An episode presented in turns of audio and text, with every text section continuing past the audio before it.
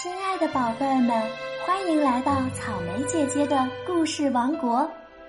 今天，草莓姐姐要讲的故事名字叫做《坐在大胡子里的鸟窝》。鸟窝为什么会坐在大胡子里？大胡子又是谁的呢？亲爱的宝贝儿们，准备好你的小耳朵，故事就要开始了。本专辑由波比波比出品，关注主播波比波比，收听更多精彩故事哦！波比波比听。说起来，大胡子的胡子也真的太大了，天凉的时候可以当成棉被。有一天，太阳把睡在地上的大胡子小矮人唤醒，大胡子正要梳理他的胡子呢。忽然，从他的胡子里飞出一只小灰鸟。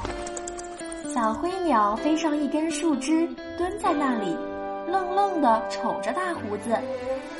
大胡子只好躺回原来的地方，一动不动，这样小鸟就不会受惊了。大胡子小矮人感觉到有什么东西在他的胡子里轻轻动弹，他抬头一瞧，不由得笑了。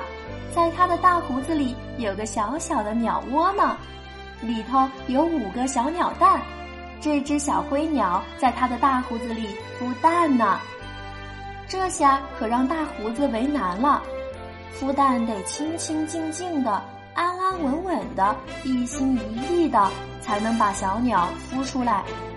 于是大胡子只好一动不动的、静静的躺在那里。呆呆地望着白云在天空飘动。后来，鸟妈妈飞上了树枝。过一阵儿，鸟爸爸回来了，嘴里叼着一条虫子。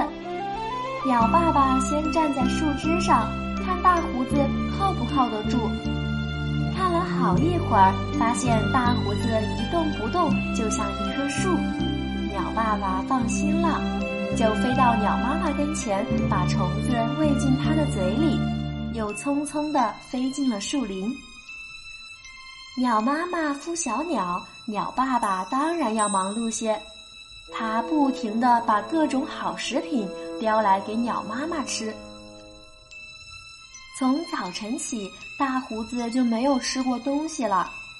本来他的大胡子上结着些橘子什么的野果。但已经吃完了，新的又没长出来。好在鸟爸爸看出大胡子肚子饿了，他及时的捉了些虫子来喂大胡子。大胡子是人呢，哪会吃生虫子？所以赶紧闭上了嘴，嘴唇抿得紧紧的，不让鸟爸爸把虫子塞进他的嘴里。谢谢你。不过我不会吃虫子，你还是好好照顾鸟妈妈吧，让它在我的大胡子里安心孵蛋。它一动也不动的孵蛋也怪辛苦的。大胡子伸手拔了些草茎嚼着，不让自己的肚子太饿。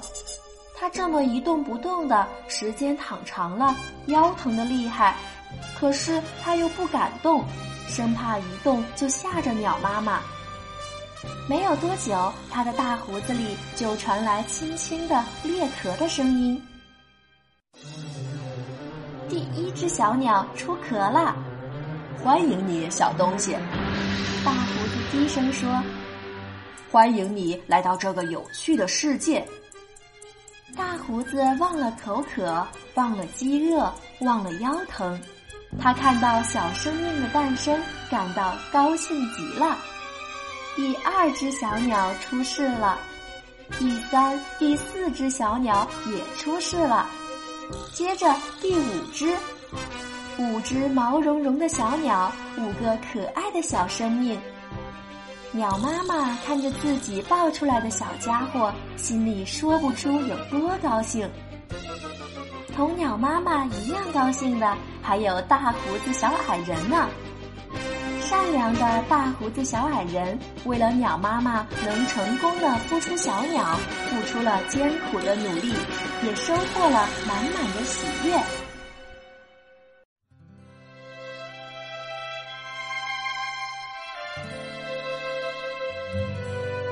小朋友们，你们有像大胡子小矮人一样帮助过其他人并感到快乐吗？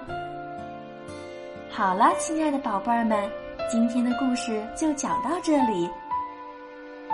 宝贝儿们该睡觉啦，晚安。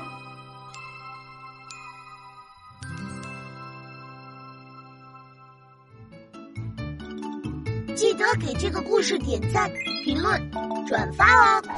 快加入波比的粉丝圈，来和波比一起互动哦！波比波比。